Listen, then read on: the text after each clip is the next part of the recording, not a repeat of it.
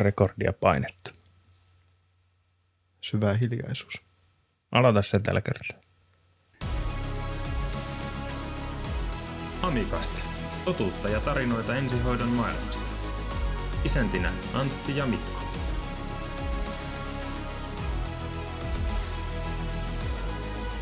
Tervetuloa mukaan!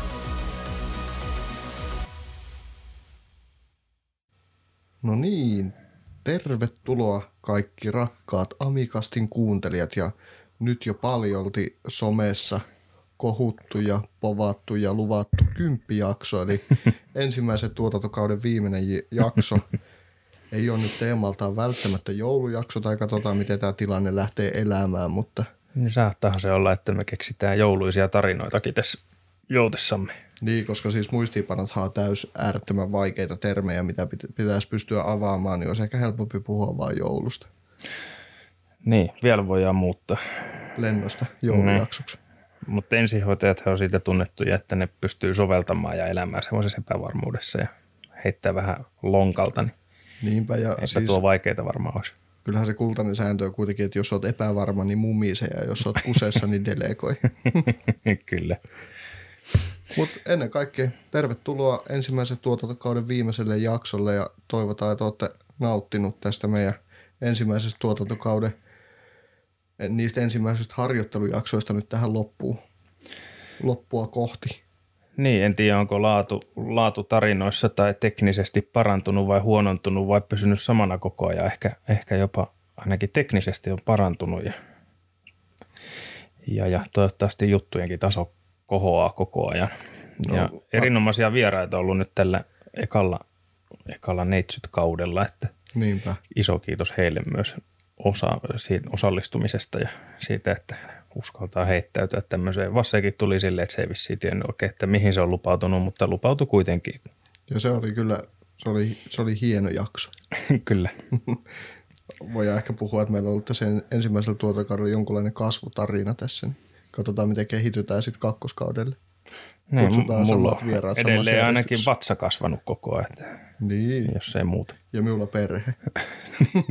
niin. Toivottavasti toinen tuotantokausi ei mene samaa kasvutarinaa sitten. Niin, kohta pitää jo sitten jotain vähän isompaa kuin toi, toi teidän perheauto hankkia. Niinpä. Mutta toisaalta tässä olisi hyvä hetki hankkia sponsoreita. Mm. Että jos Volkswagen Finland kuulee, niin mm. olen kiinnostunut. Autoperneriltä tulee sitten huomenna soittoa. Hyvää joulua. Meillä olisi tässä teille uusi, uusi krafteri oottamassa sua. Laitetaan vaan amikasti tarra kylkeen. Niinpä. Ja iso kiitos myös tässä vaiheessa jo kaikille kuuntelijoille tuolla koululla vanhassa, kohta vanhassa ammatissa on tullut ihan jonkin verran vedelty hihasta, että hyvän kuuloisia juttuja mukava kuunnella kotimatkoilla tai matkalla töihin. Ihmiset kuitenkin opiskelemaankin on tullut pääasiassa muualta tänne Lappeenrantaan. Kuulemma automatkat sujuu rattosasti meidän juttuja kuunnelle, vaikka niitä nyt on vähän harvemmin tullut julkaistua, että pitäisi varmaan julkaisutahtia kiristää, jos haluaisi kaikki automatkat meidän tarinoita. Tai Ni, niitä alkaa, pysyy hereille. Niin, pitää alkaa puhua hitaammin, niin ne kestää pitempään. Mutta jos ne nukahtaa sitten ratti. Niin joo. Tästä se pitää korvata se puheen hittaus tarinoiden niin. Tarinoiden parantamisella. Mutta jotenkin on semmoinen fiilis, että nämä meidän jutut kuitenkin rönsyilee sen verran vahvasti, että, että siinä on pakko keskittyä, että kestää mukana. Mm, kyllä. Niin alkuspiikkikin mennyt nyt jo taas. Yhden jakson mittaiseksi. Mutta tänään meillä oli vähän semmoinen idea, että olisi, olisi vaikka koitetaan pitää semmoisena maanläheisenä ja, ja helposti ymmärrettävänä tätä meidän, meidän podcastia, että myös ne ihmiset, jotka alalla ei työskentele, niin pysyisi tarinoissa mukana, niin välillä se tuntuu vähän menevän semmoiseksi jargoniksi ja, ja, ja karkailevan, ehkä korkea, turhan korkealentoiseksi se tarina. Ja toisaalta miksei myös, kun aika paljon ilmeisesti opiskelijoita on tuolla kuuntelijoissa, niin jos, jos ei ole vielä kovin syvällä tässä tällä alalla, niin ei ehkä ihan kaikki termit aukea. Niin ajateltiin tämmöistä työnimellä, että jargonia ja lyhenteitä mutta se täytyy sen verran varoittaa, että nämä ei ole kuitenkaan niinku ihan tenttimateriaalia, että näitä ei kannata, niinku, ei kannata sulkea vihreää kirjaa, jos meinaa tenttiä lukea. Et Yritetään pysyä totuudessa, mutta kaikki ei ole tutkittua tietoa nyt tässä kohtaa. Joo. Joo, ei kannata mennä Kososen ensihoitopalvelutenttiin väittää lähteeksi Amikasti, että me ei oteta kyllä mitään vastuuta sitten Niinpä. tenttituloksista. Olisi ehkä pitänyt ottaa Kosonen vieraaksi tähän sitten Niin. Ehkä me saadaan Antti vielä. uudestaankin Mm. toiselle tuotantokaudelle. Antti 2.0. Mistäs lähdetään? Lähdetäänkö ylhäältä vai alhaalta? Lähdetään ylhäältä, se on jotenkin loogisempi, koska me on rullannut tämän listan jo ylös. No niin, selvä. Tehdään niin. Ensimmäinen termi on meillä, tai lähdetään järjestelmä, järjestelmistä liikkeelle, millaisia kaikenlaisia järjestelmiä ensihoitoa koskettaa, ja nämä nyt oikeastaan koskettaa vähän, vähän muitakin viranomaisia ja näin, mutta hätäkeskusjärjestelmä Eerika. Joo. Kaunis koneääni, joka tehtäviä antaa. Niin, sama ääni, mikä puhuu VR Junissa. Myös, ainakin ennen puhuu. En tiedä, puhuuko se vielä vai? Musta siellä on nykyään mies. Se on Mies ääni. sääli. Joo. Tosiaan Eerika on tämä uusin versio nyt hätäkeskusjärjestelmästä, joka on saatu käyttöön koko maassa. Ja mm, mikä siinä on ehkä suurin hyöty ainakin tälle promomateriaalien ja varmaan ihan maalikonkin näkökulmasta, niin on se, että, että se käytännössä muuttaa meidän kuusi hätäkeskusta yhdeksi hätäkeskukseksi. Niin, eli periaatteessa meidän alueen hätäkeskus, eli Kuopio, jos toisen hätäkeskusalueella vaikka Keravalla on ruuhkaa ja puhelu ei meinaa Kerava hätäkeskukseen mennä läpi, niin se siirtyykin Kuopio hätäkeskukseen, jos siellä on tilaa. Joo, ja automaattisesti siihen, missä on tilaa, että mm. harvemmin kaikissa kuudessa on samanaikaisesti isompaa ruuhkaa, että, että sitä kautta sitä aina välillä vaikkapa kun ensiapukursseja on käynyt pitämässä, niin kuulee kansalaisten mm, kokemuksia hätänumeron soittamisesta, että on joutunut jonottamaan ja kaikkein pahinta, mitä siinä vaiheessa tietysti on tehty, niin on se, että lyödään punaista luuria ja soitetaan uudestaan, mikä aiheuttaa sen, että joutuu sen selän taakse syntyneen jonon hännille. Kyllä, mutta tästä on myöskin sitten semmoisia, voiko sanoa hauskoja kokemuksia, mutta täällä etelä alueella on joskus lähtenyt Oulun hätäkeskuksen välittämälle tehtävälle ja sitten se hätäkeskuspäivystäjä ilmoitti meille, että hän ei ole ihan varma, mitä siellä on, mutta tämä rouva oli sanonut, että hänen selkä on pahan makuinen. Että mitä se tarkoittaa. Että se ei ollut murteeksi taipunut ihan samalla tavalla, mm. mitä se meille tarkoittaa. Niin se oli vähän koominen tilanne. Ja ne ihmiset, jotka ei tiennyt, niin hätäkeskuksen tarkoitushan on, on selvittää puhelimitse siltä soittajalta, että minkälaista apua siellä tarvitaan ja miten kiireellä sitä apua pitäisi saada. Ja sitä varten tosiaan se Erika hätäkeskusjärjestelmä on tehty ja sinne on kaikki viranomaiset sitten luoneet omia kriteerejään, että millä avainsanoilla aktivoituu minkäkin tasoinen tai kiiruinen, kiireinen apu. Et Ja- sinne ei vieläkään voi soittaa ja tilata, että saisinko Niin. kaksi ambulanssia, kiitos. Ja sitten myöskin sinne on määritetty ne vasteet, eli minkä tyyppiselle tehtävälle lähtee minkälaista apua ja miltä alueelta. Ja se mm. on, on aika automatisoitua nykyään, että Erikahan taitaa luoda niitä tehtäviä just näiden avainsanojen pohjalta, että jos hätäkeskukseen soittava henkilö käyttää tiettyä termiä ja se hätäkeskuspäivystäjä sen sieltä valitsee, niin se alkaa luomaan sitä tehtävää tavallaan automaattisesti. Mikä Joo. Sekin on tässä niin kuin Eerikan käyttö iän myötä kehittynyt aika paljon. Et en, en tiedä, mutta tämmöinen mututuntuma niin on, että alkuun esimerkiksi Erika teki jonkun tietynlaisen tehtävän tietynlaiselle kiireellisyydelle ja sitten hätäkeskuspäivystäjä laittoi peräviestiä, että älkää uskoko koodia, että se ei ole se hätä, mikä siellä on, vaan se oli Eerikan tekemä hätää nyt siellä. Joo, kaikkein kornein esimerkki, mitä ihan tiedän, niin oli käsittääkseni se, että siellä oli jäänyt sitä riskinarviota rakentaessa muistaakseni niin, että yleistilalasku ensihoidon tehtävä koodista, niin se pompauttikin sen kiireelliseksi sen tehtävän, jos soittaja vastasi kysymykseen, että käveleekö potilas. Mm. Ei. Kyllä. No sehän ei tietenkään välttämättä tarkoita sitä, että ihminen on hengenhädässä, jos ihminen nyt on vaikka vuodepotilas tai, tai jos, jos hän on invalidi eikä niin kuin pysty kävelemään, että hän istuu pyörätuolissa. Mm. Ja se aiheutti sen, että, että aika paljon tuli alkuvaiheessa yleistilan laskutehtäviä aika korkealla kiireellisyydellä mm. ihan sen takia, että se järjestelmä ei vaan taipunut siihen, että ne voisi olla vähän matalammallakin kiireellä.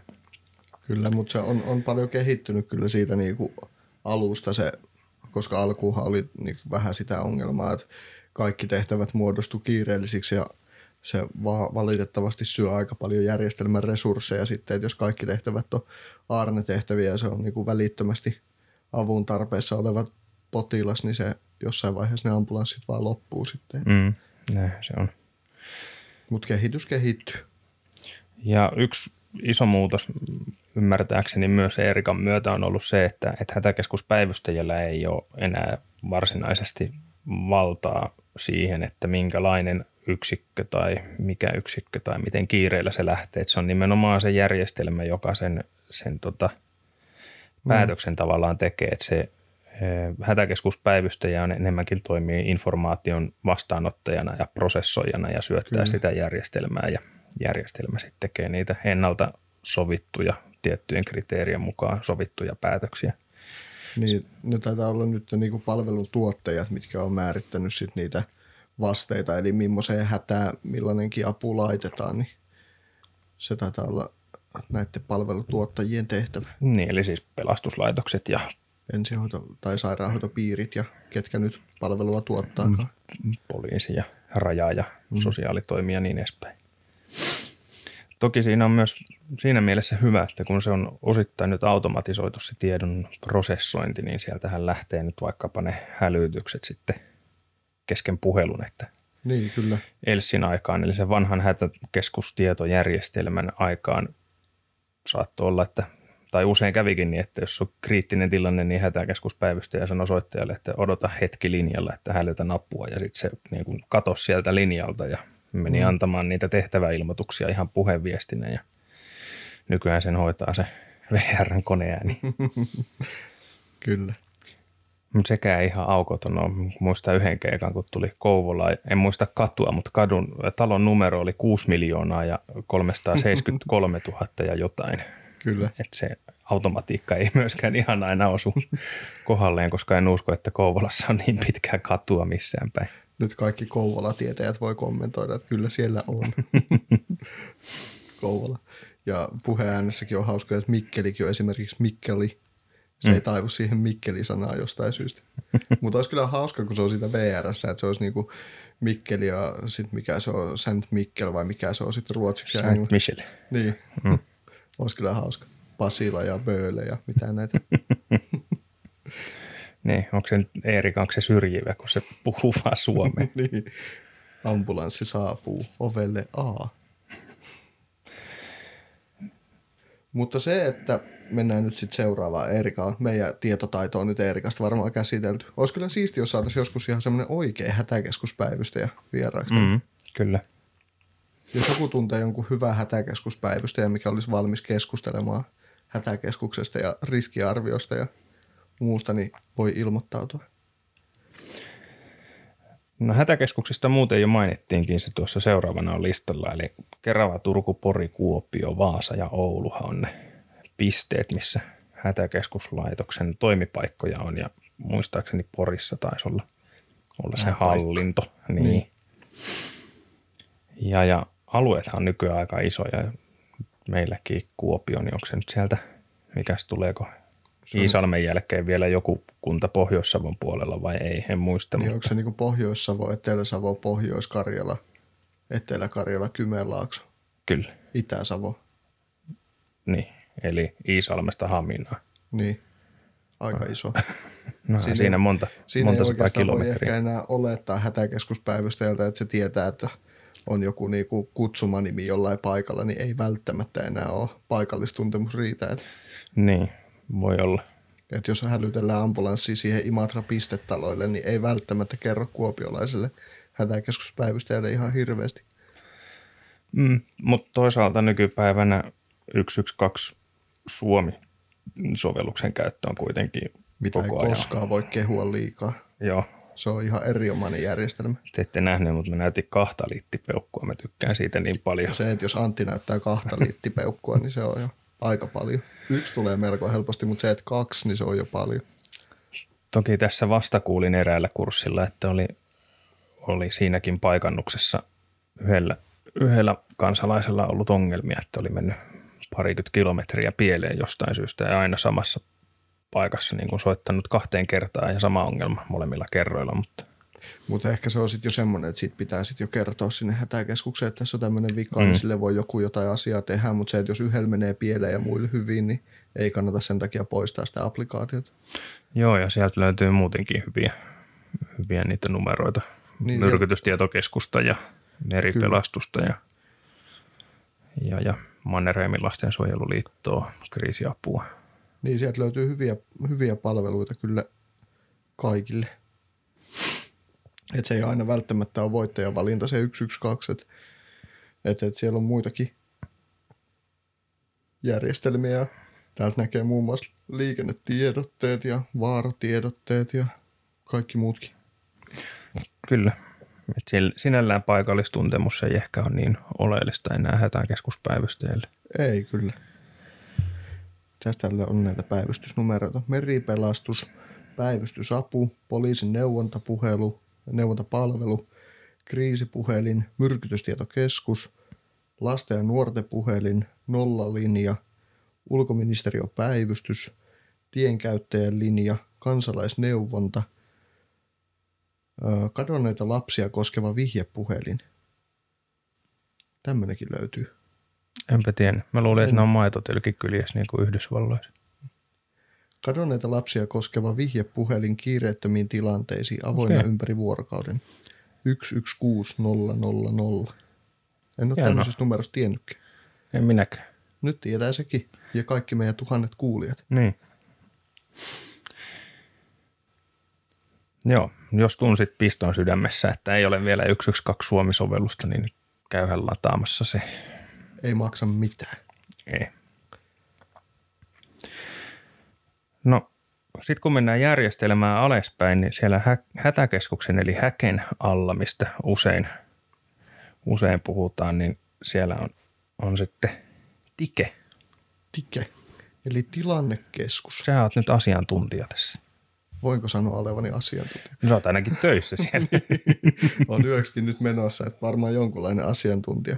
Mutta tietysti se, en, en nyt ihan maan kattavasti voi tilannekeskuksesta puhua, mutta ainakin näin niin kuin Etelä-Karjalan tasolla, niin ää, Etelä-Karjalan sote-tike, eli sosiaali- ja terveyspuolen tilannekeskus vastaa ennen kaikkea nyt niin kuin päätehtävää näiden kiireettömien tehtävien vastaanottaminen, eli D-luokan, kaikki Etelä-Karjalan alueen D-luokan tehtävä, eli kiireettömimmät ensihoitotehtävät ohjautuu tilannekeskukseen hätäkeskuksesta ja hätäkeskus kertoo näille potilaille, että jos ne luokittelee sen D-luokaksi, niin sieltä sitten tilannekeskuksen päivystäjä soittaa ja tekee siitä vielä niin kuin hoidon tarpeen arvion uudelleen, eli mikä olisi se kaikista käytettävin apu siihen tilanteeseen. Ja näin niin kuin päiväsaikaan meillä on käytettävissä tietenkin ensihoito, eli ambulanssit, sitten on nämä liikkuvat päivystysyksiköt, eli sairaanhoitaja tulee tekemään laajalla skaalalla sitä potilaan hoitoon, hoidon tarpeen arviota ja kenties pieniä toimenpiteitä, ettei potilaan tarvitsisi hakeutua välttämättä päivystykseen, vaan se tilanne voidaan hoitaa sitten siellä kotona. Sitten on kotihoidon erilaiset palvelut käytössä turvaauttajista ihan tavallisia kotihoitajia. Tehostettu kotisairaanhoito on käytettävissä ja laaja skaala muita, mitä katsotaan tarpeelliseksi. Että joskus se voi olla, että riittää ihan pelkkä neuvonta siinä tilannekeskuspäivystäjän ohjeesta. Että, niin kuin tuossa äsken puhuttiin, että hätäkeskus tekee riskiarvion, eli ne arvioi sen, että millainen riski sillä potilaalla on saada vakavia seurauksia tästä vaivasta, mikä hänellä on. Ja sitten taas tilannekeskus tekee hoidon tarpeen arvion, eli millaista hoitoa mahdollisesti se tilanne vaatii. Ja sitten sen lisäksi tilannekeskus myöskin tilanteessa, missä ensihoidon kenttäjohtaja on, on joko tehtävällä tai muuten varattu, niin myöskin huolehtii ensihoidon tavallaan kenttäjohtamisesta, eli hallitsee näitä resursseja ja pitää ensihoidon tilannekuvaa yllä. Mutta ehkä niinku semmoinen tavallaan kuvaavin on nyt, kun se on se sote-tike, niin me ollaan vähän niinku semmoinen sosiaali- ja terveystoimen solmukohta, eli me hallinnoidaan myöskin niitä muita palveluita, mitä siellä on. Meillä on siinä samassa tilassa, missä ollaan, niin meillä on myöskin keskussairaala tämmöinen koordinoiva hoitaja, mihin sitten taas ammattilaiset soittaa, eli kentällä työskentelevät lähihoitajat ja sairaanhoitajat, kun heille tulee tilanne, missä he tarvii konsultaatioapua tai potilaan vointi on mennyt alaspäin, niin he soittaa sinne. Niin me voidaan myöskin mm-hmm. sitten tilannekeskuksessa antaa resursseja sen koordinaattorin käyttöön. Sitten samassa tilassa on myöskin tehostetun kotisairaanhoidon toiminnanohjaaja, mikä sitten hallinnoi heidän resursseja ja sitten vasemman käden puolella istuu sosiaalia, sosiaalia tai tämmöinen sosiaalipäivystäjä, mikä sitten mm. hoitaa sosiaalitehtäviä ja siinä me jaetaan lappuja pöydältä toisille ja siirrellään tehtäviä erinäisille niin kuin, tilanteeseen milloinkin, että sosiaalipäivystäjälle esimerkiksi tulee tehtävät, jos ihminen on vaikka kaatunut lattialle ja ei pääse ylös, mutta ei ole satuttanut itteensä, niin hätäkeskus mm. ohjaa sen tehtävän sosiaalipäivystykseen, koska se on sosiaalinen ongelma. Ja se taas siirtää sitten sen tehtävän meille ja me yhdessä mietitään päät puhki, että mikä olisi sitten se oikea apu. Tälleen niin kuin aika monta vuotta ensihoidossa työskennelleenä ja sitten kun yhtäkkiä siirtyy tuonne tilannekeskukseen, niin sanotaan, että se hoidon tarpeen arviointi puhelimessa onkin aika paljon hankalampaa kuin se, että et näe sitä potilasta. Mm. Että pelkän niin kuin, tavallaan äänen ja puheen perusteella, niin se onkin tosi paljon hankalampaa. Ja täytyy sanoa, että on ollut kyllä ihan mukavia uusia haasteita. Joo, ihan sama kokemus itselläkin on, koska mä olin siinä näitä nykyisiä liikkuvia päivystysyksikköjä edeltävässä yhden hengen yksikössä, mikä oli sitten taas ensihoidon alainen toimija. Nykyään se onko se nyt sitten akuuttisairaalan Joo, akuuttisairaala. alla, eli Kyllä. tavallaan niin päivystyksen mm. jatke kentälle. Kyllä. Ja siellä oli toimintatapa sama, sama kuin mikä nyt teki vissi, että he vielä soittelee sinne paikan päälle, että mitä sinne Joo. kuuluu ja, ja näin, niin, niin, niin samalla lailla silloin ne tuli suoraan kenttäjohtajan ohjaamana yhden hengen yksikölle hätäkeskuksen tehtäviä ja sitten sinne niin kun tehtiin tavallaan sekä Tiken homma siinä arvioinnissa mm-hmm. ja sitten vielä se oma homma siihen päälle, kun lähdettiin paikan päälle sitä hoidon tarpeen arviota tekemään, niin olihan se puhelimitse aika haastavaa kyllä saada ihmisestä riittävät tiedot irti niin kuin itselleen. Ja kyllä se, niin kuin, se mikä tavallaan sit monasti tuo semmoista niin kuin ehkä tyydytystäkin siinä tilanteessa on se, että, että niin kuin ihmiset ei enää välttämättä koe sitä, että me ollaan niin kuin se ambulanssin loppuvastus, että me ollaan se, mikä pitää ohittaa, että saadaan ensihoito paikalle, vaan niin kuin se, että ihmiset on ollut aika tyytyväisiä siihen, että saadaan niin kuin se oikeanlainen apu, koska mm. se ei kuitenkaan aina ole, ole se paras vaihtoehto, että se ihminen viedään sinne päivystykseen, koska se apu voidaan monasti saada jo sinne kotiin ja se mm. helpotus siihen vaivaa niin se säästää oikeastaan niin kuin tosi paljon resursseja sitten. Ja onhan se niin kuin vähentää myöskin totta kai ensihoidon kiireettömiä tehtäviä, mm. milloin sitten taas ensihoito pystyy tekemään sitä heidän varsinaista tehtäväänsä, eli hoitaa niitä äkisti sairastuneita potilaita. Kyllä. Et se on myös niinku, itse asiassa siinä Miko ja Karkin jaksossahan tästä aika paljon puhuttiinkin. Ja, niin, niin, jos haluaa lisää tietää tiketoiminnasta ja kotisairaalasta, niin kuunnelkaa se jakso. Joo. Mikähän se on tota, niin, jakson numero? Olisiko se kolmonen? Se oli ennen palviasin jaksoa. Ja ennen Katin jaksoa. No kuunnelkaa alusta lähtien kaikki. Niin. niin. Termi tulee vielä esiin joskus. Mutta nämä on niinku, kyllä siis nämä aiheet on semmoisia, että, että näistä varmasti saisi niinku, melkein joka kohdasta omankin jaksonsa, jos mm, kyllä. haluaisi. Ja niinku, toivottavasti edes vähän pystytään niin kuin avaamaan sitä kokonaisuutta, mutta niin kuin tämmöinen tiketoiminta tai yleensäkin tämä kotisairaalatoiminta on niin laaja-alaista ja monipuolista, että tästä kyllä saisi varmasti yhden kokonaisen jakson myös. Niin ja se on jännä nyt, että tiketoimintaa täytyy sen verran vielä omaa häntää nostaa eteläkarjalaisena, että, että nyt jos on seurannut uutisia vaikka viime aikoina, niin ainakin Helsingin pelastuslaitos ja Pirkanmaalla sama homma on, mm. on ihan tiedotetta laitettu, että ollaan ensihoidon palvelutuottajat vähän lirissä sen kanssa, että kun tehtävän nousee ja yksiköitä ei ole lisää ja niiden käyttöaste kasvaa ja mitä suurempi käyttöaste on, niin, niin sitä suuremmalla todennäköisyydellä sattuu se tilanne, että se elottomaksi mennyt ihminen tai, tai pahan kolarin ajanut tai katolta pudonnut vakavasti loukkaantunut ihminen ei saakaan sitä apua, mitä se tarvii riittävän nopeasti, kun se resurssi on vaan varattu toisaalle. Niin yllättäen kummallakaan näillä alueilla ja mun käsittääkseni ole toimintaa, joka pystyisi sitä ensihoidon taakkaa vähän keventämään. Ja onhan se, niinku, just niin kuin puhuttiin siitä, että se hätäkeskus tekee riskiarvion, mutta sitten taas tiketoiminnassa niin se on terveydenhuoltoalan ammattilainen, mikä keskustelee sen mm. potilaan kanssa ja me nähdään se potilaan niin kuin hoitotiedot halaiskeeristä samalla, niin myöskin sen pohjalta sitä riskiarviotekemistä tehdään. Ja sitten kun terveydenhuoltoalan ammattilainen haastattaa sen potilaan, niin se voi kuitenkin kuulla sieltä niitä semmoisia asioita, mitkä nostaa sitten sen tehtävän vaikka kiireelliseksi tehtäväksi. Mm. Ja sitäkin käy, ei nyt voi sanoa usein, mutta aina välillä sieltä tuleekin semmoinen asia ilmi, että hei, että tässä onkin nyt korkeampi riski kyseessä, että, että mm. laitetaankin se ambulanssi menemään kiireelle sinne. Kyllä. Se on vähän semmoinen win-win situation. No puhutaanko seuraavaksi me näköjään hypättiin yksi pylpyrä tuosta yli. Niin miten tuo järjestelmä, jolla me kommunikoidaan? Eli Virve, viranomaisverkko. Mutta onko sattumaa, että meidän niinku suurimmat järjestelmät, eli Virve ja Eerika, on tämmöisiä naislaulajien nimiä? Voiko olla sattumaa? En tiedä.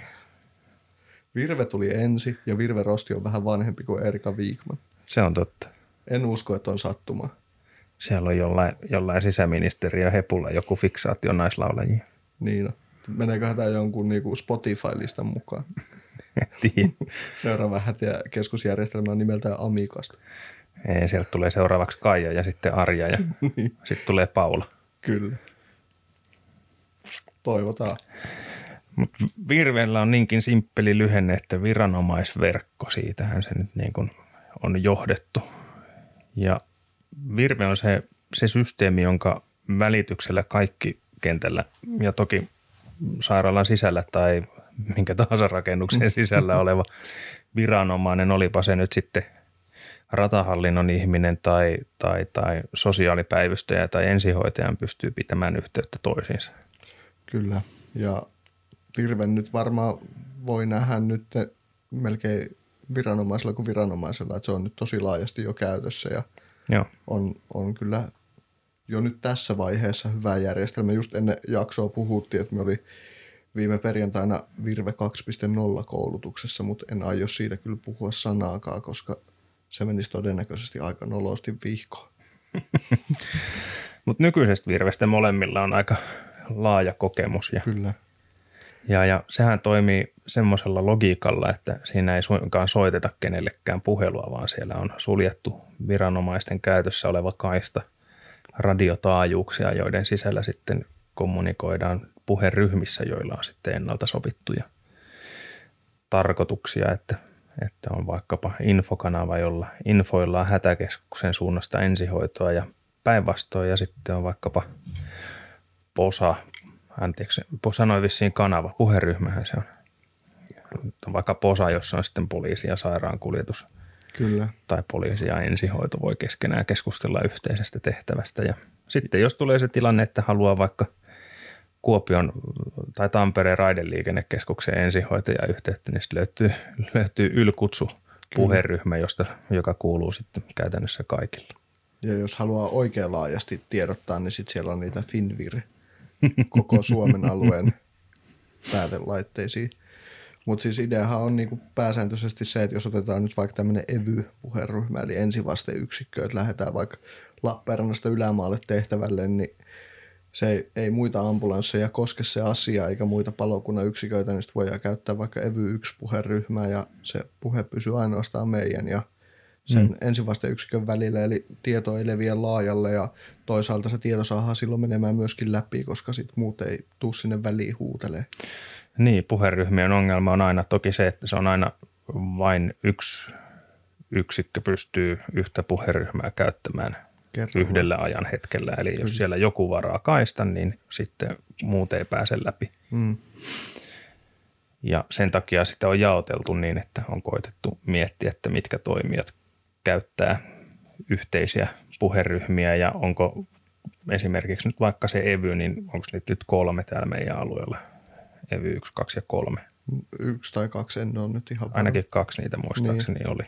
Eli, Eli Eli jos kaksi nyt- ensivasta niin. tehtävää voi ajaa samaan aikaan. Niin, ilman että menee sitten puurot ja vellit sekaisin, että sotketaan, Mm. sotketaan niin kuin menee yksiköt. Luullaan puhuvamme sinne, ketä tavoitellaan ja sitten toinen luulee puhuvansa sille toiselle, jota se tavoittelee ja sitten kaikki on vähän sekaisin. Ja sitä vartenhan meillä on ne KOYL-kutsupuheryhmä, missä voidaan mm. sit sopia se puheryhmä, mihin mennään. Näitä asioita on, on mietitty ja mitä kauan Virve on ollut käytössä. En, se tuli paloradioiden jälkeen. Nyt en muista, muista ulkoa, mutta 2006 kun aloitin opinnot, niin mielestäni se silloin melkein, Luku kaksi- oliko silloin niin. jo? Luku 2000, o- olisiko pelastuslaitokset, nämä aluepelastuslaitokset aloittanut 2004? Taisi olla jo. Olisiko mahdollista?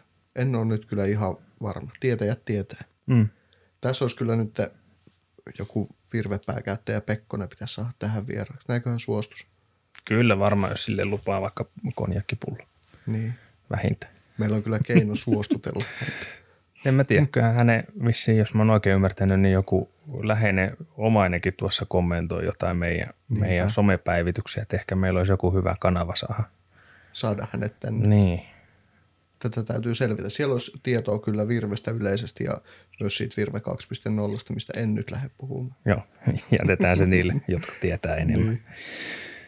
Mutta erinomainen väline viesti tai viestintää yhteydenpitoa, mutta on siinä toki just nämä omat rajoitteensa, että, että, että jos yksi varaa kaista, niin muut, muut ei pääse läpi.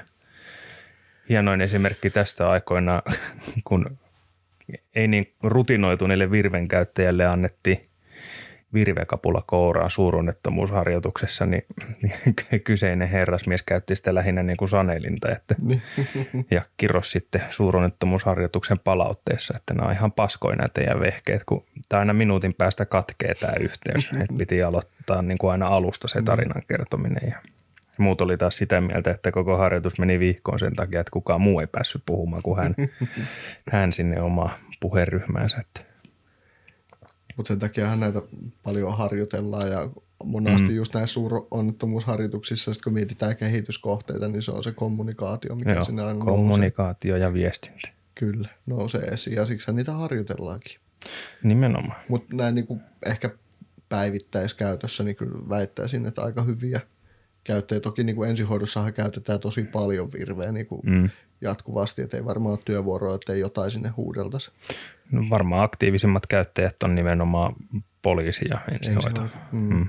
Ja onhan sekin niin kuin Erika myötä, mutta muidenkin niin kuin järjestelmien myötä muuttunut, että enää ei niin kuin suoritteitakaan huudella hätäkeskuksen niin kuin ennen. Mm. Huudella vähän kuulostaa vahvalta termiltä, mutta ei puhuta enää sinne virveen, vaan ne käytetään niin ATK-laitteiden kautta, merkitään suoritteet ja Niin, Els, Elsin aikaa hätäkeskuspäivystäjä joutui sinne klikkailemaan, että nyt Niin. tämä, tämä yksikkö on tuon tehtävän suorittanut ja se suorite oli tuo koodi.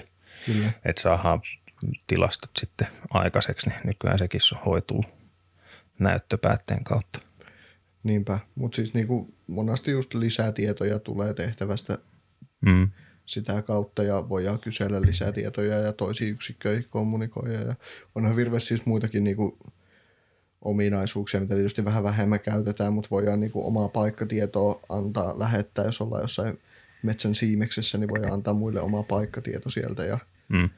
et on, on monipuolisia laitteita. Toki ulkonäöllisesti nyt nämä, mitä meillä käytetään, nämä THR 880i taitaa olla se hieno malli, mitä käytetään. En niin, olisi muistanut tuota. niin, niin se näyttää vähän vanhalta nokialaiselta, mutta kunhan Virve 2.0 tulee, niin sekin muuttuu. Melkein toivon, että se ei muuttuisi. Se on niin hieno.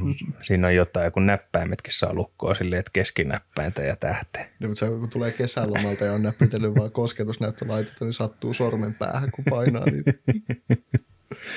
Totta. Mitäs muuta Virvestä? No Virvessä on varmaan legendaarisin on se hälytysselektiivi, mikä saa lomalla mm. ja vapaallakin selkäkarvat pystyy, kun kuulee sen äänen. Pippi, pippi, pippi, pippi. Se herättää ensihoitaja, joka on koomassakin se ääni. Joo, sitä välillä kuulee, jotkut käyttää ihan jopa niin kuin tekstiviesti äänenä tai vastaavana. Sitten kun olet jossain ruokaravintolassa vaikka lounaalla työparin kanssa, niin mm. semmoinen pieni kiukunpuuska aina tulee, jos jossain naapuripöydässä lähtee, tulee WhatsApp-viesti ja virveääni mm. lähtee pärisemään. On jo niin kuin kaatamassa lautaselta kauhomassa niin. kädellä ruokaa suuhun, että nyt mennään. Mutta. Minä semmoisen videon semmoisessa palvelussa kuin TikTok, ja siinä sanottiin, että kaikki ne ihmiset, jotka ajelee siviilipoliisin näköisillä autoilla, niin niillä on oma paikka helvetissä, niin onkohan tämä vähän sama tilanne, että ne, ketkä käyttää tätä niin kuin tekstiviesti äänen. Voi olla. Aiheuttaa turhaa sydämen lyöntejä. Kyllä. Sitten olisi, onko virve nyt käsitelty? Se, Eik, mitä eiköhän. Siitä, niin, se mitä myös siitä tiedetään ja ymmärretään. Niin Toinen, mikä siinä vielä yhden voin kertoa, on ennen vanhaa sitä kuljetettiin usein tuolla reisitaskussa. Sille oli semmoinen niin sanotuissa sakuhousuissa oli semmoinen sopivan kokoinen pikkutasku. Ja sitten se jotenkin kummasti aina sattui siihen on päällä semmoinen hätäkutsutoiminto, niin se hätäkutsutoiminto saattoi ainakin itsellä on kerran jäänyt painunut jotain tuolin jalkaa vasten niin, että mm. hetken ajan kuunneltua hätäkeskus kutsu meidän yksikköä ja kysyi, että että onko se makaronilaatikko hyvä, kun ruokapöydässä oltiin juuri. Niin. Tästä on semmoinen tilanne, eräs ensihoitaja, jos kuuntelee, niin voi tätä ehkä tuntea piston sydämessään, mutta palokunta tuli uusi nostolava ja sitten tietysti porukka halusi päästä katsomaan, miltä se maailma näyttää sieltä lintuperspektiivistä, niin sitten nostettiin ihmisiä ylös ja yksi meidän ensihoitaja, mikä ei, ei hirveästi pidä korkeasta paikoista, niin oli sitten lähtenyt ja siinä oli virve tuossa vyöholsterissa ja se oli nojautunut sen verran voimalla sitten siihen nostalava korin reunaan, että sillä oli mennyt hätäkutsu pohjaan ja sieltä oli kuullut en nyt sanaa tarkkaan muista, mutta apua minä kuolen, huutoa ja kolmen miehen naurua taustalta. Hätäkeskus oli sitten ottanut, että että hyö epäili, että ei välttämättä ole tosi kyseessä, kun virve paikantuu paloaseman pihaan ja kolme miestä nauraa ja yksi pelkää kuolevansa.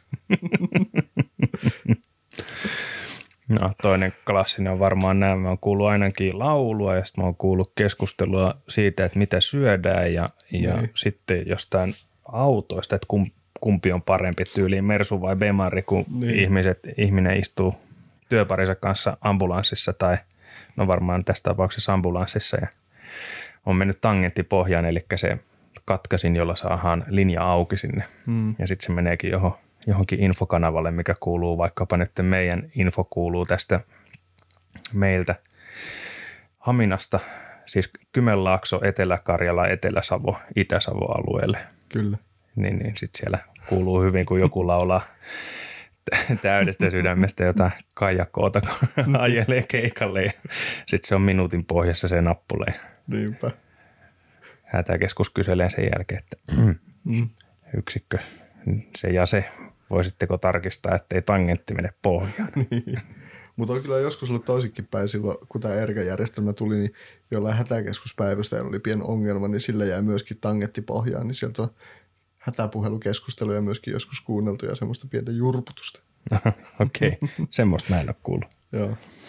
Mutta ehkä joku sitten se, se kuuluisa hätäkeskuspäivystä, joka tähän Amikastiin saa tulla vieraaksi, niin voi ehkä kertoa meille sitten.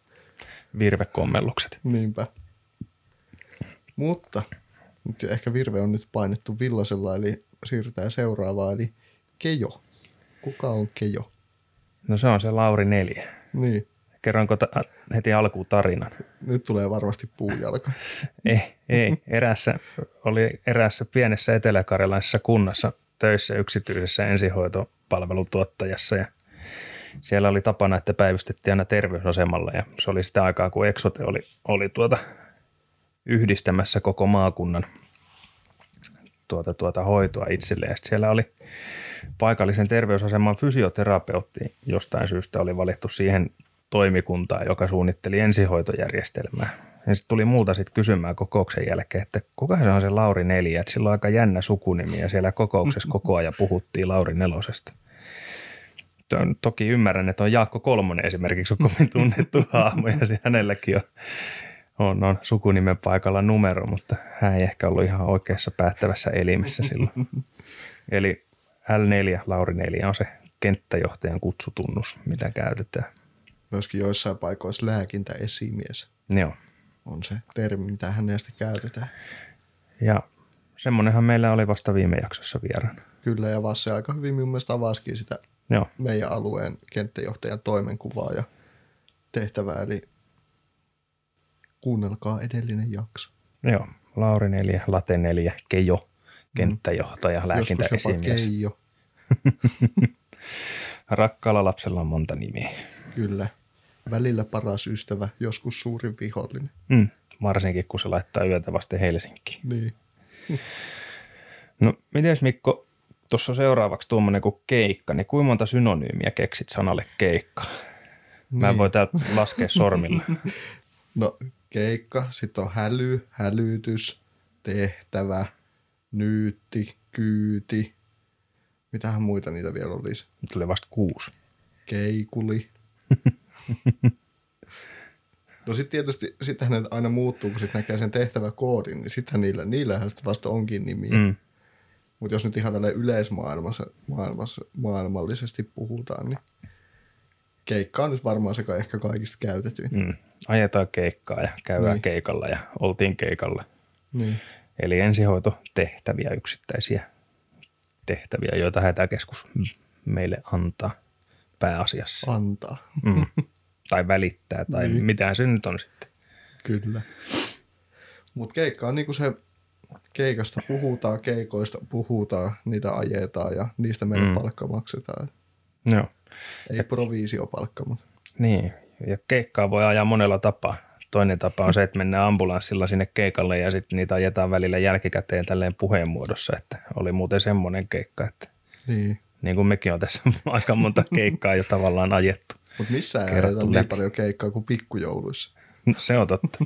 tai Ruotsin risteilyllä, Niinpä. jos lähdetään vuorokansa joraamaan. Niinpä. No, tuossa jo mainitsitkin Tike-yhteydessä, että Dave, mikä se Dave on keikkaan liittyen? Niin, Dave. Ei, ei Lindholm. Niin, se, se olisi taas hyvä tämmöinen laulajan nimi. Niin, totta. Mutta tuosta edellisen kohtaa tuli mieleen vielä, me kuulin tämmöisen yhden hauskan jutun tuossa yksi päivä, kun oli ollut tämmöinen ensihoitaja opiskelija ja sitten oli ollut puhetta niinku siitä, että et niinku siis omaisista ja aina tämmöisillä tehtävillä, että oli ollut puhetta niinku siis ensihoitaja opiskelijoista, mitkä niinku joskus hekin aiheuttavat ensihoitotehtäviä Mm. erinäisistä syistä, niin sitten se opiskelija oli kirkkain silmin kysynyt, että mistä työ sitten aina tiedätte, että ne potilaat on ensihoitaja-opiskelijoita. ne muistaa kyllä aina ilmoittaa siitä. Se on vähän sama, että mistä tietää, että juhlissa on lentäjä. Se kyllä kertoo sen. mutta se ei nyt liittynyt tähän Daveniin välttämättä, mutta Ai voi se liittyä siihenkin. Mutta joo, eli siis tehtävät jaetaan, tässä on nyt neljään eri luokkaa, mutta sitten niitä taitaa olla virallisesti vielä se N-luokka, se Niilo-luokka, mikä ei johda mm. Hälytykseen, vaan ne tilastoidaan tehtäväksi, mikä ei aiheuta toimenpiteitä, mutta ne menee A-sta B, kiire, A-sta D kiireellisyysjärjestyksessä ja nyt mm. Mm. meillä on David-tehtävä käsittelyssä, eli kiireettömin ensihoitajatehtä- ensihoitotehtävä, mihin sitten täytyisi reagoida, onko se kahden tunnin sisällä. Eli kaksi tuntia siitä tehtävän syntymisestä, niin pitäisi sitten olla apupaikalla tai Mm. tehtävä Eli suoraan. tavoittamisviiveestä Niin. puhutaan, että kuinka pitkän ajan kuluessa. siitä tehtävän paha. syntymisestä, Mm. niin se apu pitäisi olla sitten paikalla. Ja nämä David-tehtävät tosiaan ohjautuu nyt Etelä-Karjalan alueelliselle tilannekeskukseen ja siellä ne sitten uudelleen arvioidaan, eli arvioidaan se oikea avun tarve sinne paikalle ja sitten niitä välitellään näillä edellä mainituille tuottajille. No miten Celsius, eli C, Celsius- pykälää ylemmäs. Niin. Ja sehän, niin kuin, ideahan menee siinä, että näissä kiireellisyysjärjestyksissä näin niin kuin pähkinäkuoressa, eli miten suuri riski sillä potilaalla on saada vakava peruselintoimintojen häiriö. David-luokassa se riski on pieni, eli kyseessä voi olla joku tämmöinen pitkään jatkunut yleistilan lasku esimerkiksi Mm. tai muu sairastuminen ja pottuvarvas ollut kipeä kolme viikkoa. Ja, Niin, mutta se kuitenkin ylittää sen kynnyksen, että siitä muodostuu tehtävä, eli siitä ei tule sitä niilotehtävää, mm. vaan siitä tulee ensihoidolle tehtävä. Ja Celsiuksessa se hätä on sitten jo vähän isompi, mutta ei ole kyseessä vakava perus, eli toimintojen häiriö vielä. Eli ihminen todennäköisesti kykenee puhumaan vielä ja on tajuissaan. Paljon Celsiuksessa on tavoittamisviive. nyt kun en muista. Se on semmoinen mielikuva, että puoli tuntia. Kuulostaa loogiselta.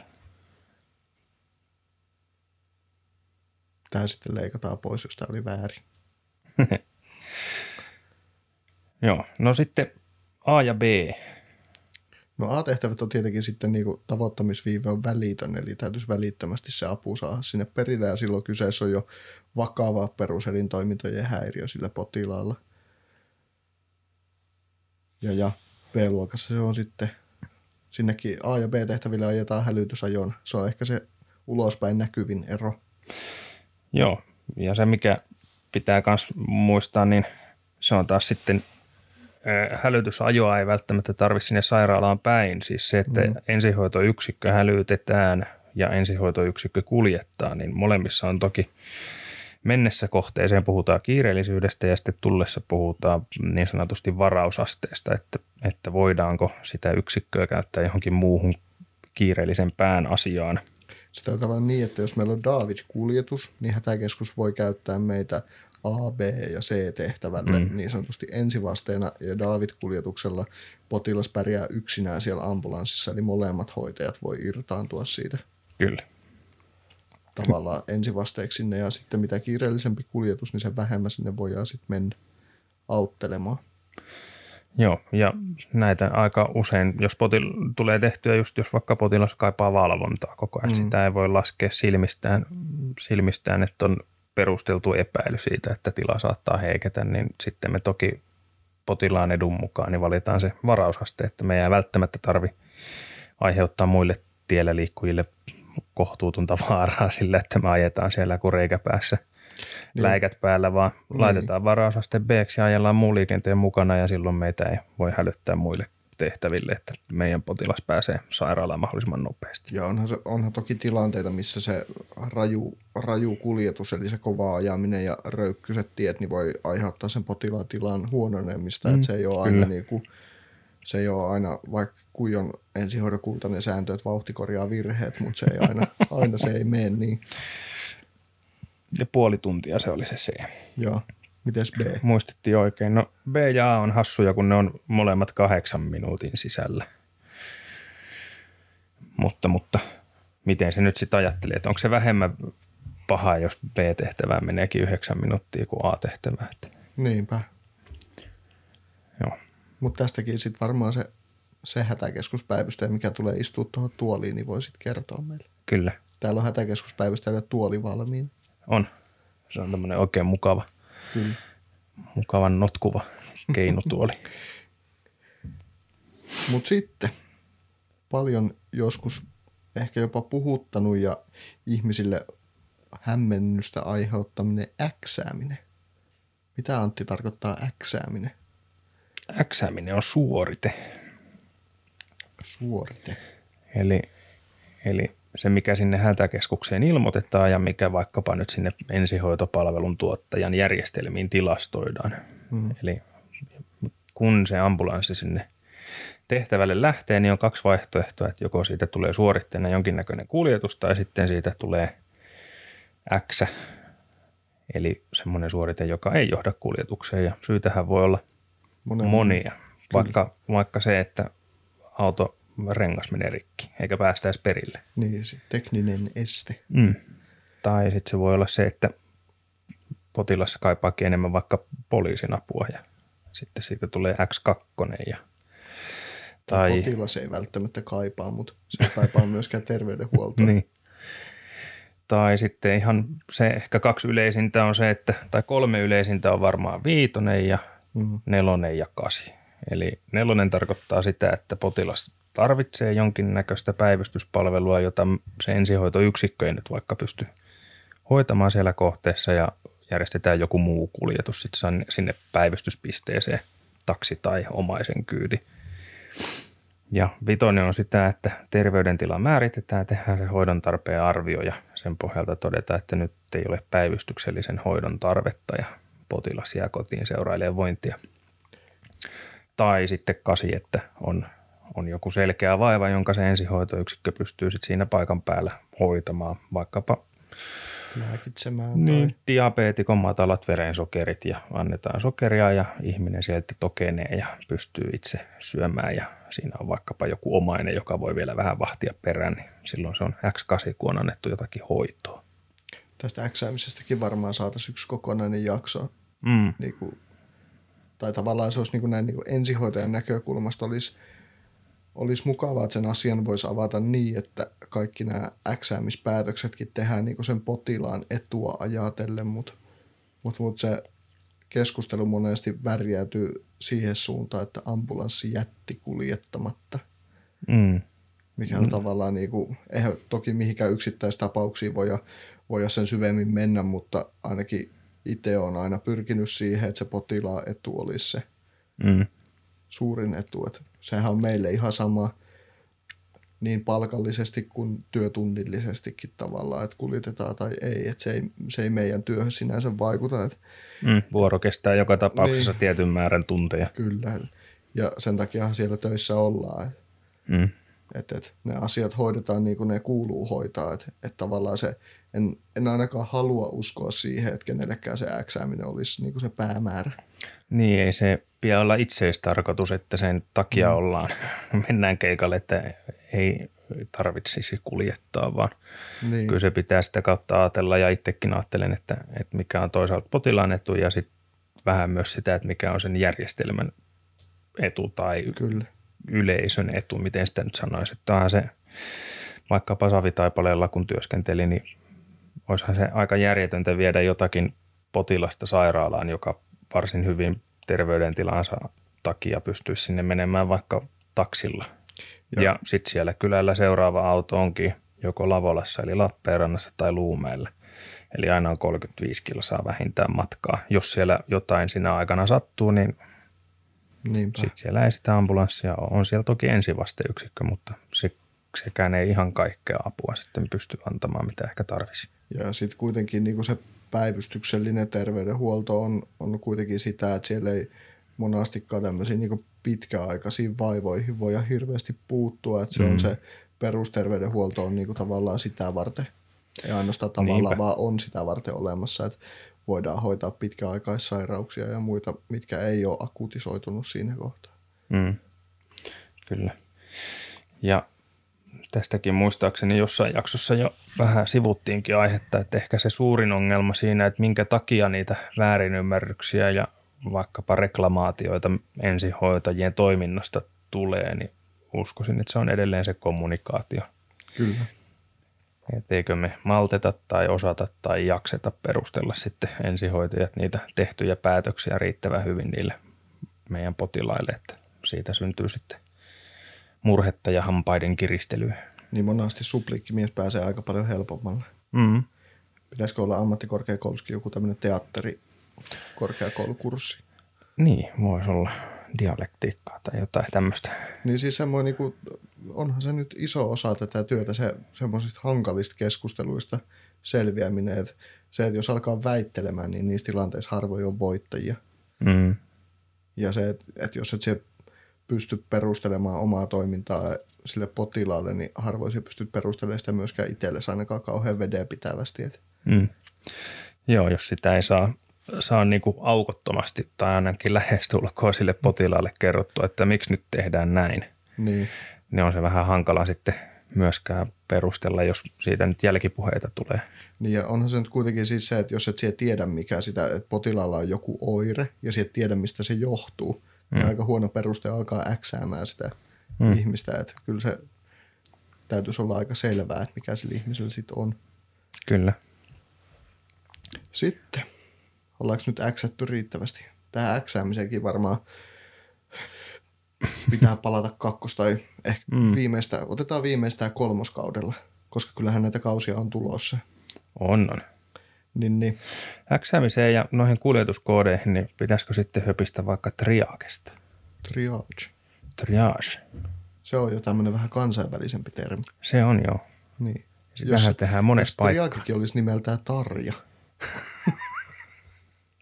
Täytyy Niin. laittaa ehdotus. Joo. Ambulanssitarja. Saisiko, saisiko STM ja sisäministeriö, jos voisi tehdä pienen lakimuutoksen. Onko se hauska, jos keskussairaalassakin olisi ambulanssitarja ja sitten aulatarja?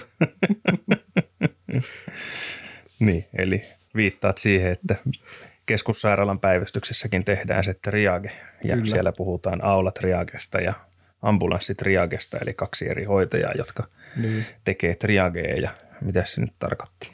Mitä se triage? Onko se, se on nyt sitä hoidon kiireellisyyden arviointi? Joo, Eli arvioidaan kuinka nopeasti, vähän meillä sama A, B, C, D kiireellisyys, niin siellä se sama kiireellisyyden arviointi tehdään.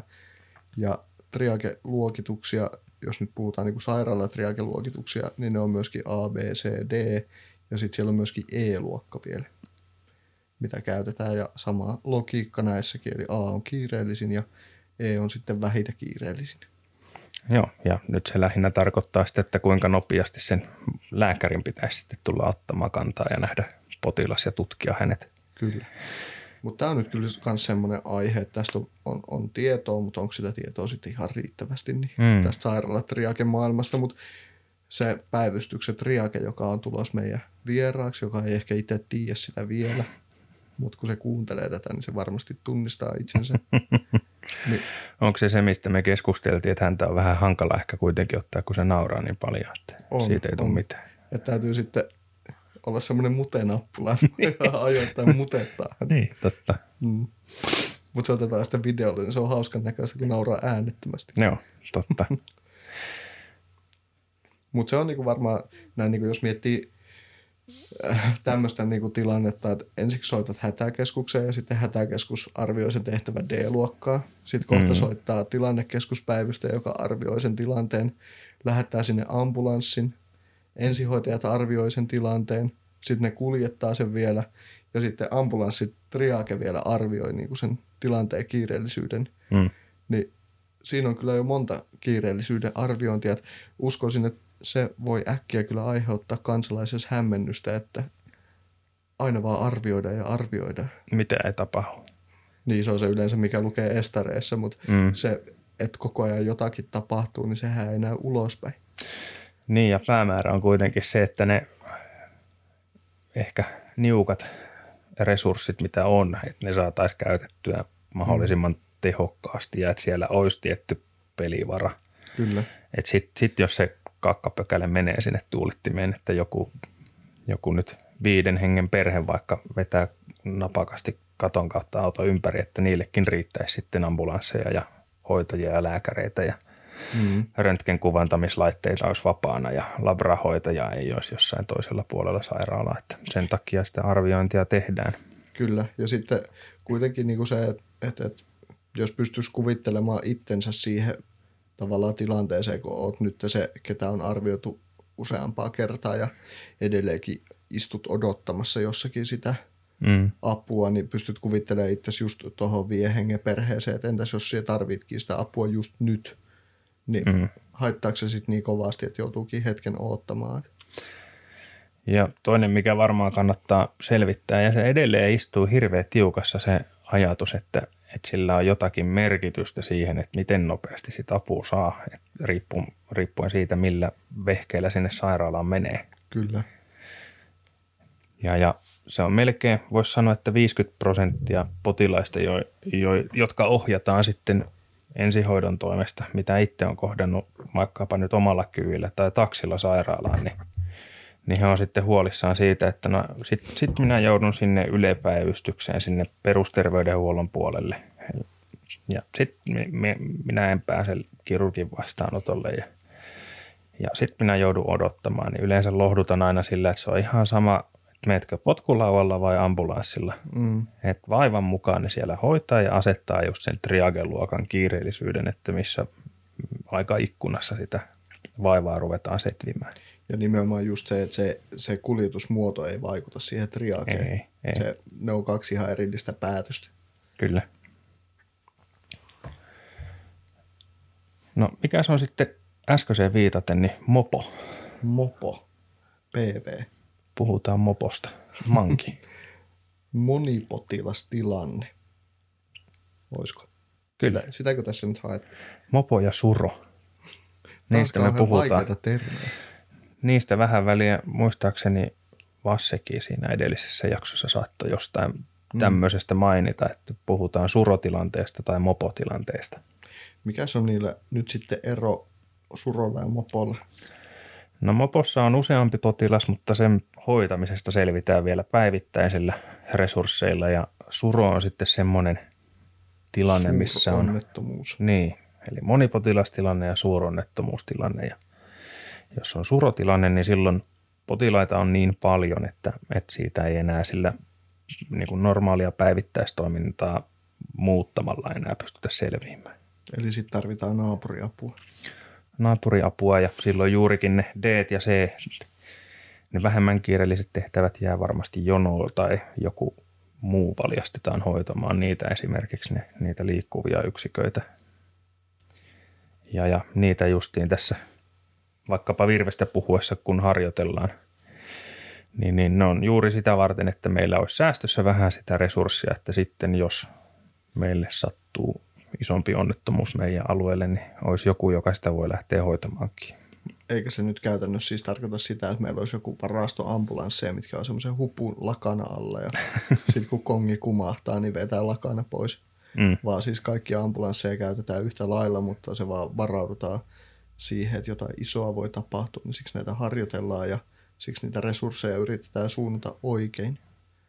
Kyllä.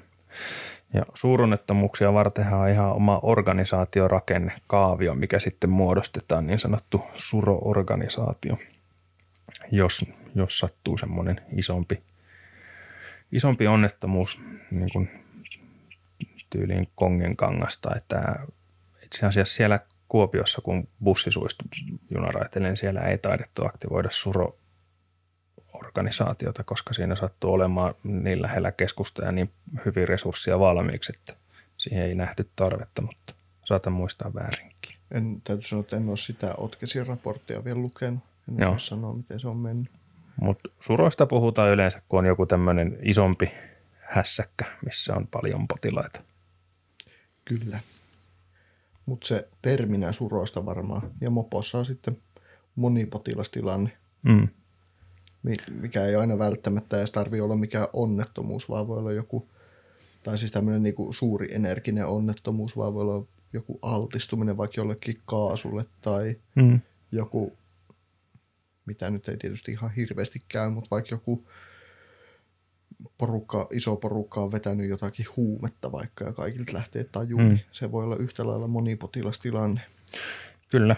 Ja monipotilastilanteissa ainakin meidän alueella on tapana määrätä niin sanottu tilannejohtaja, että kun L4 johtaa se latenelonen sitä kenttää, kenttäjohtaja, niin sitten hän kun ei sieltä toimistosta joka paikkaan joua, niin hän määrittää sitten L5 eli tilannejohtaja, joka on sitten joku paikalle menevä ensihoitaja. Serkkupoika Lauri Viis. Niin, se on Lauri Nelosen serkku. Onko se se sitä mies? Niin. ja heidän serkkunsa Tarja. tota nyt oikeastaan varmaan käytiin vähän jo läpi tota porrastettua ensihoitojärjestelmää, eli Mm. mm. miten, miten se ensihoitojärjestelmä rakentuu.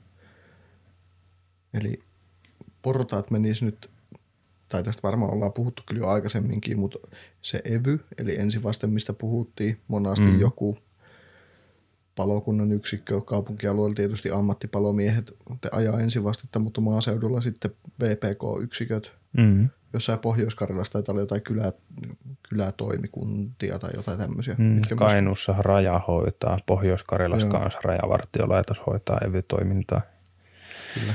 Se voi olla mikä vaan toimija, jolla on tietty koulutus ja tietty välineistö. Kyllä.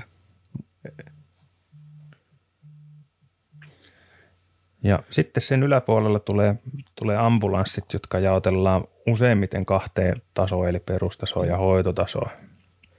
Ja mitä eroa niillä on, niin molemmissa voi olla työskennellä hoitotaso- ja perustason yksikössä melkeinpä kuka vaan asianmukaisen koulutuksen saanut, mutta hoitotason yksikön muodostamiseen vaaditaan aina yksi hoitotason ensihoitaja, jolla on hoitotason velvoitteet, hoitovelvoitteet. Ja se tarkoittaa sitä, että hoitotason autossa on vähän enemmän mm, hoitovaihtoehtoja, vähän vaativampiin toimenpiteisiin pystytään hoitotason yksikössä.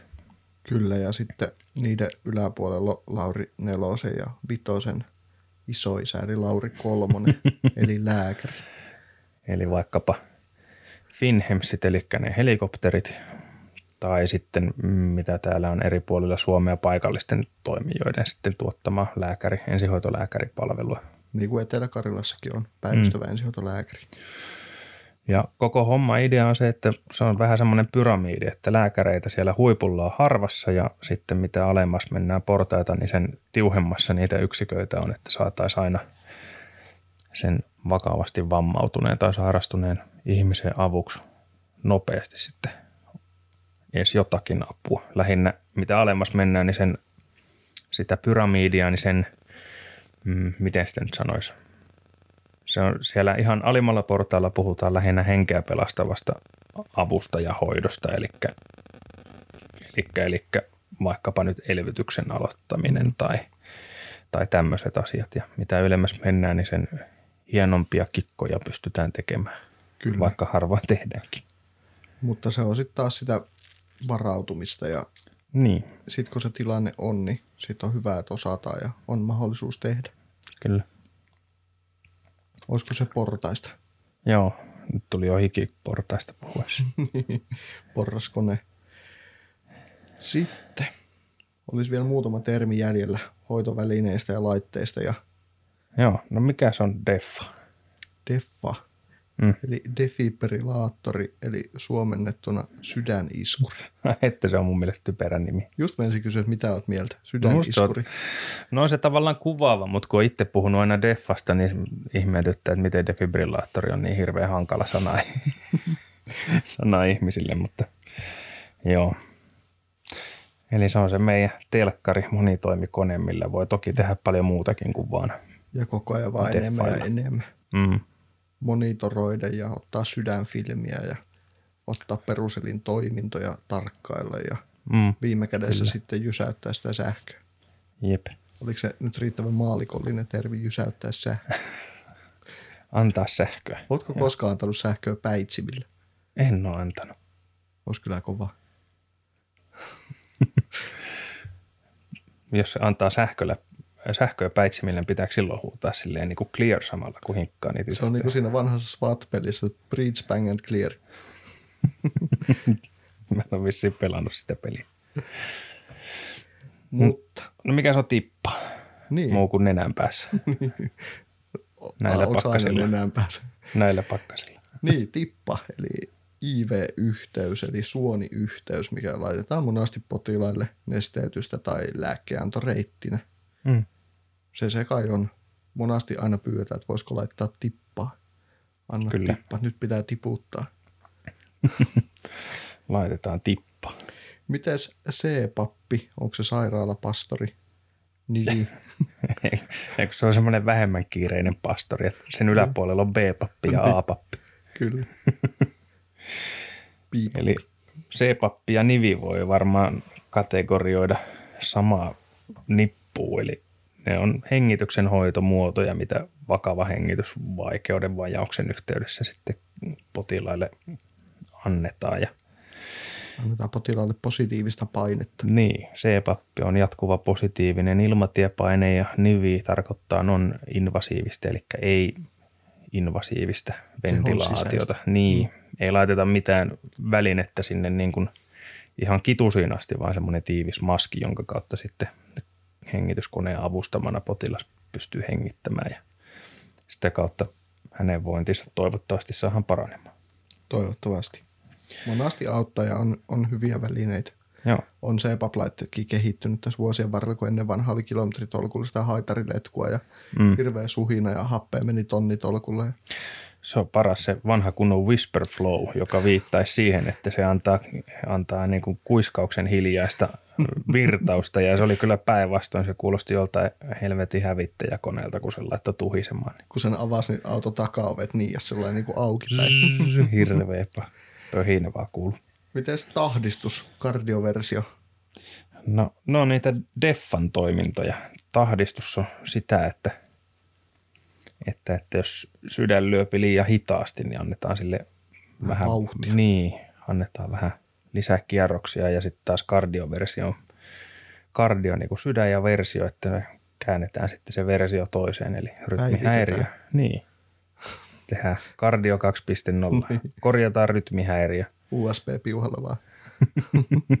Ei sentään. Eilisellä deffalla. Kyllä. No sitten niitä kitusiin laitettavia asioita puhutaan intuboinnista tai intubaatioputkesta ja sitten on semmoinen kuin AIGL tai LT ja LMA. Se on sitten taas niitä, jos se non-invasiivinen ei riitä, eli potilaan omaa hengitystä ei enää ole, tai se on muuten niin syvästi tajuton, että joudutaan hengittämään hänen puolestaan, niin mm. sitten laitetaan sinne hengitysteihin erilaisia muovisia kumisia välineitä, millä se ilmatie saadaan hallittua ja pysymään auki. Mm. Intubaatio menee sinne ihan henkitorveen asti ja sitten nämä kolme muuta on niin sanottua supraklottisia, eli ne jää sinne henkitorven ulkopuolelle. Ne on ehkä nykyään enemmän käytettyjä, koska ne vaan on harvinaisen helppokäyttöisiä. Niin, helppokäyttöisiä ja mikä sitten vähentää sitä, mihin aina pyritään ensihoidossa ja toivottavasti myöskin elämässä sitä epäonnistumisen mahdollisuutta pienennetään. Mm, kyllä. Mutta niin kuin ne lääkärit nyt edelleenkin on aika intubaatiokeskeisiä ja syö, sitä tekevät elääkseen, niin mm. myös saatkin. Niin, no heillä on hallinnassa se paremmin, on enemmän toistoja ja harjaantumista, niin toki. Kyllä, ja onhan intubaatio sitten toki vähentää aspiraation riskiä, eli sitä oksennukseen joutumista sinne hengitysteihin, niin siinä mielessä Kyllä. parempi. Miten sitten tsekkilista? Ei ole singlerilista. Tsekkilista on, on semmoisia, kun moni, niin kuin on tässä puhuttu, niin moni asia on muuttunut aikaisemmissa jaksoissa. Varsinkin Kosonen puhuu siitä kakkosjaksossa, että kun on niin hirveästi tapahtunut kehitystä, niin yksi kehitys on ollut se, että omanakin aikana, kun piti näitä hoitotason näyttöjä antaa, niin kaikki piti melkeinpä muistaa vielä ulkoa. Ja myöhään ei muisteta. No mä muistin just riittävästi ulkoa, että mä pääsin läpi niistä näytöistä. Mites nyt? Nyt en muista sitä vähän, mutta onneksi ei tarvikaan, koska on tarkistuslistoja, erilaisia muistinapuvälineitä ja checklistat on just niitä, että jos meillä on joku toimenpide, mitä me harvoin joudutaan tekemään ja, ja mitä harvemmin asioita tekee, niin sen huonommin ne muistaa. Niin, että ei tarvitsisi muistiin luottaa, niin käydään tarkistuslista, jossa mennään kohta kohdalta asiaa eteenpäin. Vähän niin kuin lentäjät ennen kuin ne lähtee lentoon käy. Ja ne sentään lentää joka päivä. Niin. Ja tarkistuslistat on nykyään laajassa käytössä just sitä varten, että minimoidaan se virheen mahdollisuus, kun Ja käytetään otetaan- listaa ja niin, muistutellaan kaikki mieleen. huomioon ja Jep. eipä jää mitään. Sitten Serppi. Kukas hän on? Serppi. Serppi on CRP, eli tulehdus, yksi tulehdusmarkkereista mittaa tulehduksen tilaa. Kyllä. Yksi näitä uusia, mikä koko ajan enemmän on ympäri Suomea käytössä niin kuin siinä hoidon tarpeen arvioinnissa, että voidaan. Niin, arvioimaan sitä tulehdusta Mm, siellä elimistössä. Ennen otettiin senkka. nenästä. Niin. Harvemmin käytössä enää nykyään. No mitäs Iistotilla tehdään? No iistatti onkin sitten semmoinen näppärä väline, millä voidaan ottaa verinäytteitä, millä voidaan arvioida erilaisia tilanteita. Esimerkiksi just tämä serppi on yksi niistä, mutta ihmisen niinku nestetasapainoa, sen pH-arvoja ja, ja vaikka nyt sitten se TNI, eli sitä sydämen merkkiaineita voidaan, Mm, sydänentsyymi. entsyymimerkkiaineita voidaan arvioida. Ja näitä on käytössä Etelä-Karjalan alueella. Osassa ambulansseja on, osassa ei, mutta liikkuvissa päivystysyksiköissä esimerkiksi on käytössä. Ja päivystys, päivystyksessä on näitä käytössä, missä nyt on päivystystoimintaa Honkaharjussa ja muualla, niin Mm. pystytään arvioimaan, vaikka ei omaa labraa olisikaan, niin voi ottaa laskimoverinäytöt tai muuten, niin sit saa saada otettua. Joo, ja Iistat on siis laitteen nimi, että on olemassa Kauppa- muitakin vierianalytiikkalaitteita. Epokki taitaa olla toinen laajasti käytössä En oleva. Tämä ei ole nyt ihan substanssiosaamista, niin en, en Joo. pysty sanoa Vissiin tuossa naapuri pitäisi. niin, tai alueella, Joo. jos en ihan väärin muista. Mutta se näyttää vähän semmoiselta, se laite tämmöiseltä niinku lipun tarkastus, VR-liputarkastuskoneelta. Joo, semmoinen maitotölkin kokoinen mm. harmaa vekotin, missä on nappuloita ja näyttöjä. Sitten sillä luetaan koodeja ja kelakortteja. Ja sitten sinne laittaa kasetteja, Mm. ja sitten analysoi se. Eli se on semmoinen maitopurkin VR-lipun tarkistuslaitteen ja Valkmanin yhdistelmä. Ja nyt kun näette sen, niin ette voi erehtyä. Mutta täytyy ehkä sen verran tarkentaa, että ne ei ole C-kasetin kokoisia ne kasetit. ei ihan.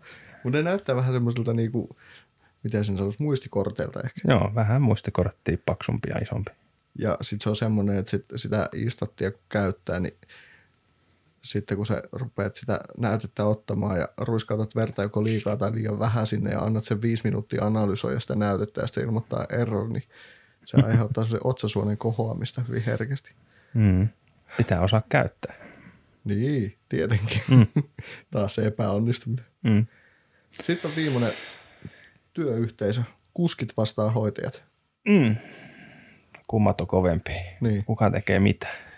Niinpä. Kummat on kovempi. Molemmissa on puolensa. Niin on.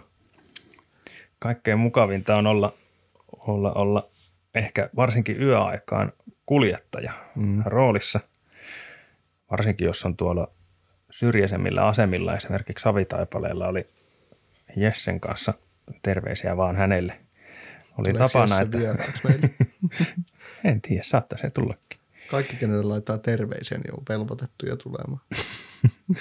No Jessen kanssa oli semmoinen tapa, että aina keikan jälkeen vaihdettiin, että kumpikin vuorolla tasapuolisesti. Ja sitten se oli enempi ehkä siitä omasta tuurista kiinni, että, että toinen hoiti jonkun lyhyen hoitovuoron, hoiti jonkun lyhyen, kuljetetaan potilas paikalliseen terveyskeskukseen ja toinen hoiti sitten jonkun pitemmän. Ja miten se nyt meni? Yleensähän ne menee pitkässä juoksussa ja mutta kaikkein mukavinta oli olla kuskin vuorossa yöaikaan, kun sitten kun lähdettiin takaisin asemalle Savitaipaleelle, niin yleensä mä nukuin siinä repsikan penkillä ennen kuin päästiin kutostielle. Mm.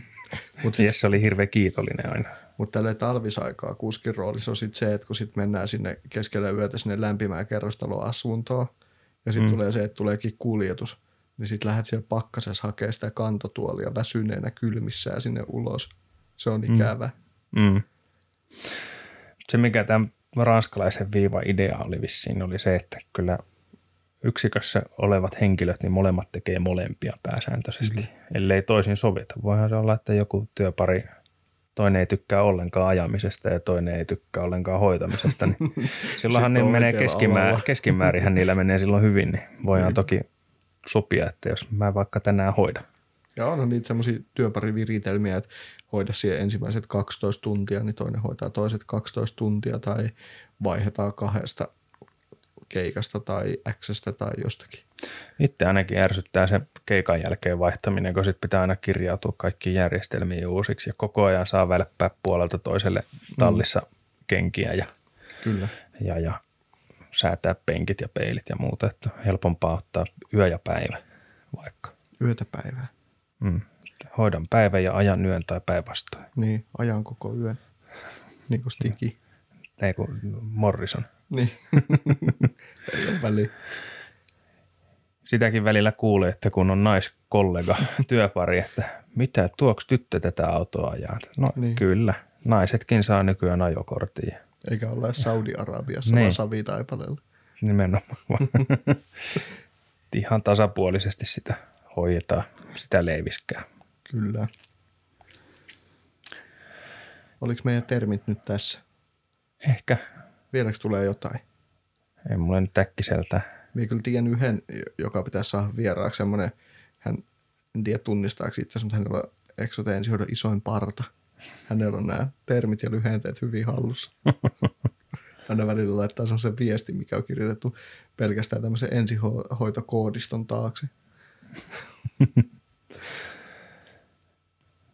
Joo, mutta ylipäänsä niin tässä nyt varmaan tunti 20 minuuttia melkein mennyt taas, niin ehkä me ollaan, olisi syytä kohta lopetella, ettei ne, jotka kotimatkalla, Joutuu ajaa pidemmän kautta. kotimatkalla tätä kuuntelee, niin se saa olla sopivan pitkä kotimatka. Niinpä. Tai Ja- ja, esille. Eiköhän me tässä kohtaa toivoteta kaikille kuulijoille, kuuntelijoille hyvää joulua ja onnellista parempaa, ehkä turvallisempaa, koronaturvallisempaa uutta vuotta. Kyllä.